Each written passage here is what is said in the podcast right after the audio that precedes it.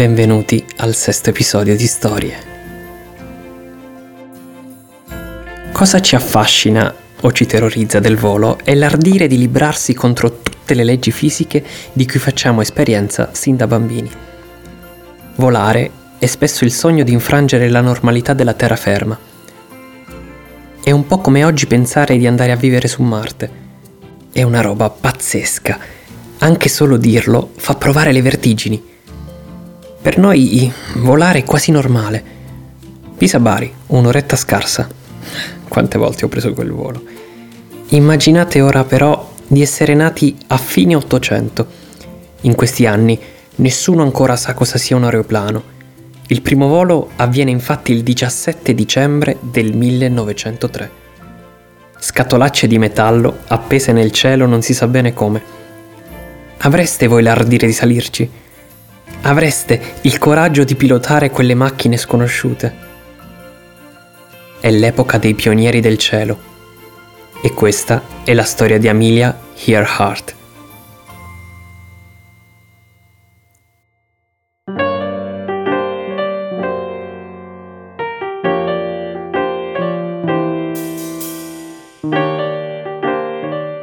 Amelia nasce il 24 luglio del 1897 ad Hutchinson, Kansas. Mostra da subito un'indole avventurosa. Nei suoi primi anni di vita la sua famiglia sperimenterà alti e bassi e mentre sono a Toronto, Amelia conoscerà il dramma della Grande Guerra e deciderà di prestare servizio come infermiera per curare i feriti che ritornavano dagli scontri. Nel 1918, mentre lavorava come crocerossina, L'influenza spagnola la contagiò e fu ricoverata per polmonite e sinusite mascellare. Stette due mesi in ospedale e poi un anno in convalescenza in casa. Ma nell'era pre-antibiotica non tutto andò per il meglio e per il resto della sua vita soffrì di forti mal di testa e di sinusite cronica.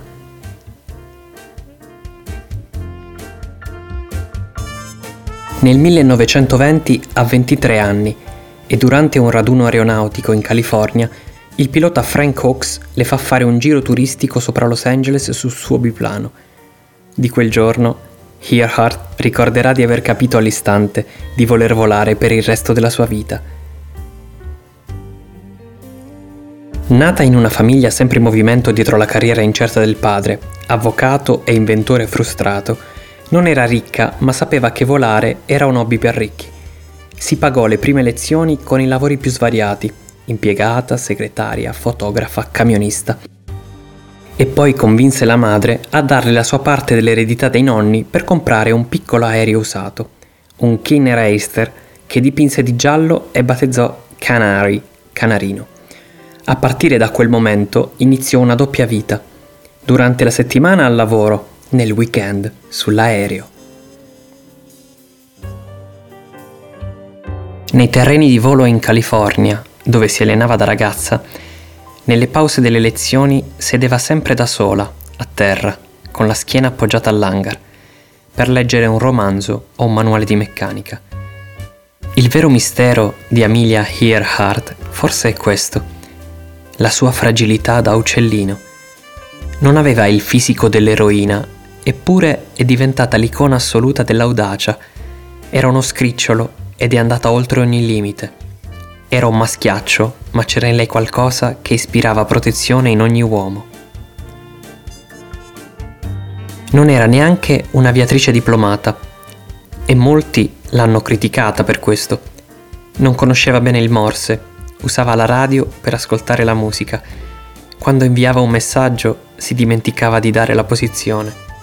E poi era spericolata Spesso negli atterraggi distruggeva il carrello o feriva i passeggeri. Aveva un'idea romantica, istintiva del volo. Un pilota naturale la definì l'istruttrice Anita Snook, che le diede le prime lezioni quando era ragazza. Non avevo molto da fare con lei. Si alzava in volo e volava, tutto qui. Amelia volava perché era leggera e perché si era innamorata degli aerei fin dal primo giro di prova di 10 minuti chiesto in dono al padre durante una visita a Rogers Field, vicino a Los Angeles, nel dicembre del 1920. Volava perché voleva dimostrare che le donne potevano farlo. Femminista nell'anima, da ragazzina teneva un album di giornali sulle donne pioniere. La prima donna regista, la prima donna campione di tiro, la prima donna indiana avvocato. Non si piegava facilmente agli stereotipi femminili. Quando doveva indossare una gonna sembrava una bambina che avesse frugato nell'armadio della mamma. Ma quando si metteva i pantaloni larghi da meccanico, il giubbotto di pelle da pilota e un foulard di colore acceso intorno al collo, era di un'eleganza folle. La cosa che le permise di volare come sognava lei fu pensata da un uomo di nome George Putnam, editore di New York, che un anno dopo la trasvolata di Lindbergh decise di trovare l'equivalente femminile del grande aviatore e cercò per mesi la candidata ideale attraverso tutti i club di volo del paese. Quando vide entrare Amelia nel suo ufficio, angelo biondo dal sorriso timido, straordinariamente somigliante a Lindbergh, non ebbe alcun dubbio. L'impresa venne preparata in gran segreto, nemmeno i genitori di Amelia ne erano al corrente. Lei lasciò due lettere da consegnare in caso di incidente in quella al padre scrisse Urrà per la grande avventura! Avrei preferito farcela, ma ne è valsa la pena comunque.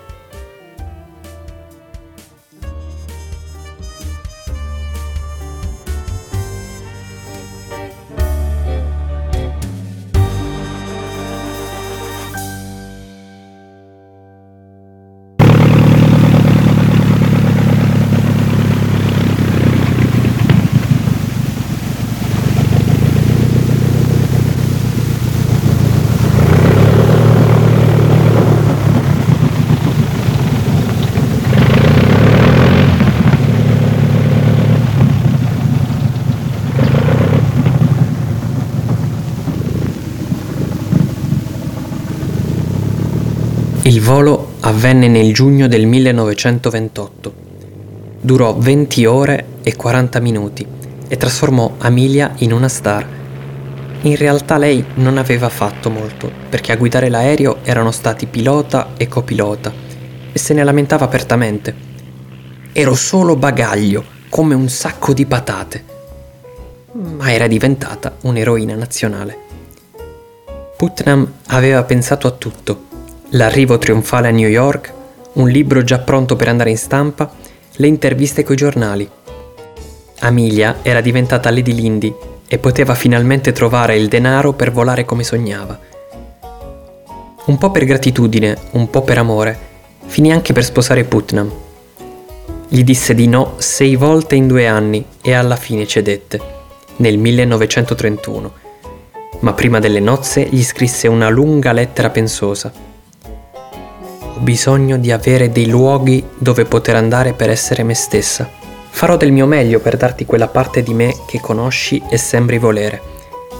Alla richiesta di commentare il suo matrimonio con la stampa disse che era una guida a doppio comando, come certi aerei, e insistette per mantenere il suo cognome. Lei viveva in California, dove il clima era migliore per il volo, mentre Putnam stava a New York, dove gestiva la sua immagine e tutto l'indotto che ne risultava libri, conferenze, collaborazioni giornalistiche, linee di abiti e accessori. È una routine, spiegava Amelia agli amici. Stabilisco un record e poi faccio delle conferenze sul record, così raccolgo il denaro per stabilire un altro record. Putnam si occupava degli affari, ma i voli li decideva Amelia. Il primo dopo la notorietà fu la trasvolata dell'Atlantico in solitaria, per togliersi la soddisfazione di fare tutto lei.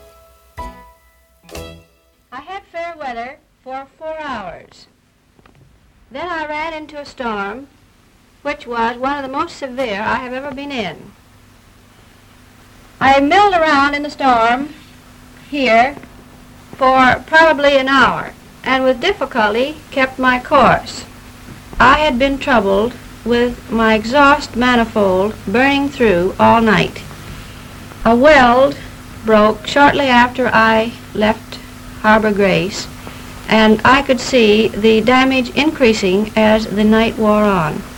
I found specific thunderstorms probably three or four hundred miles off the coast of Ireland. I believe I saw land first about the middle. I decided to come down anyway in the best available pasture. I got down without any trouble and taxied to the front door of a surprised farmer's cottage.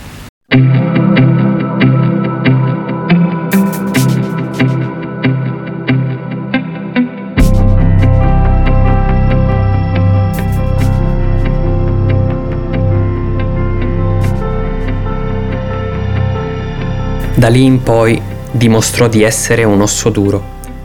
Volava in tutte le condizioni, con il ghiaccio sulle ali, a pochi metri dalle onde dell'oceano, soffocata dal fumo, affamata, puzzolente di urina.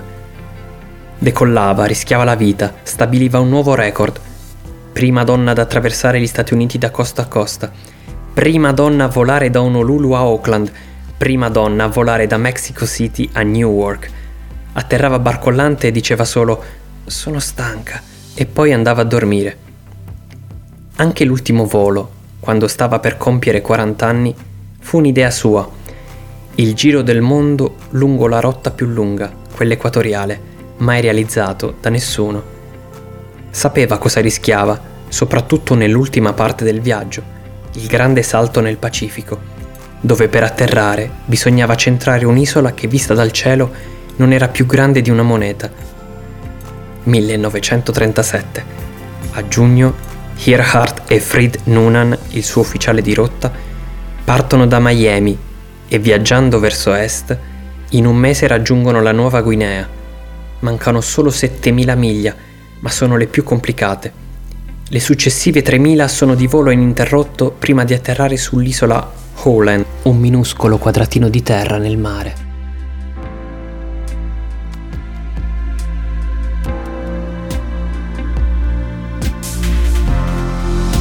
Earhart e Noonan partono il 2 luglio.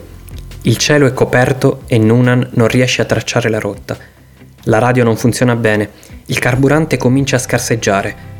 La mattina del 2 luglio arriva l'ultima comunicazione da Earhart, poi più niente.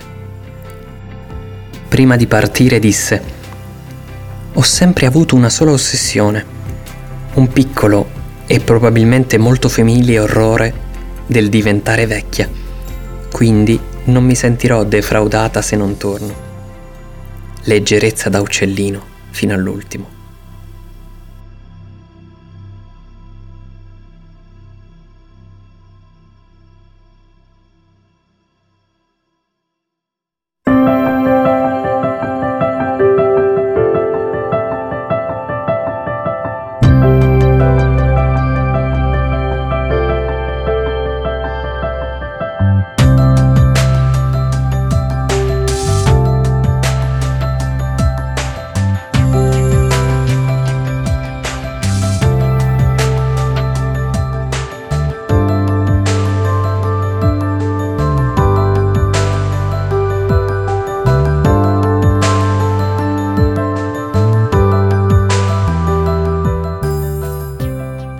Alimentato da voci sospetti, il mistero della fine di Amelia Earhart crebbe ancora oggi, dopo diverse indagini, ritrovamenti e depistaggi, non è ancora chiaro come e dove sia finita la carriera della pioniera dei cieli.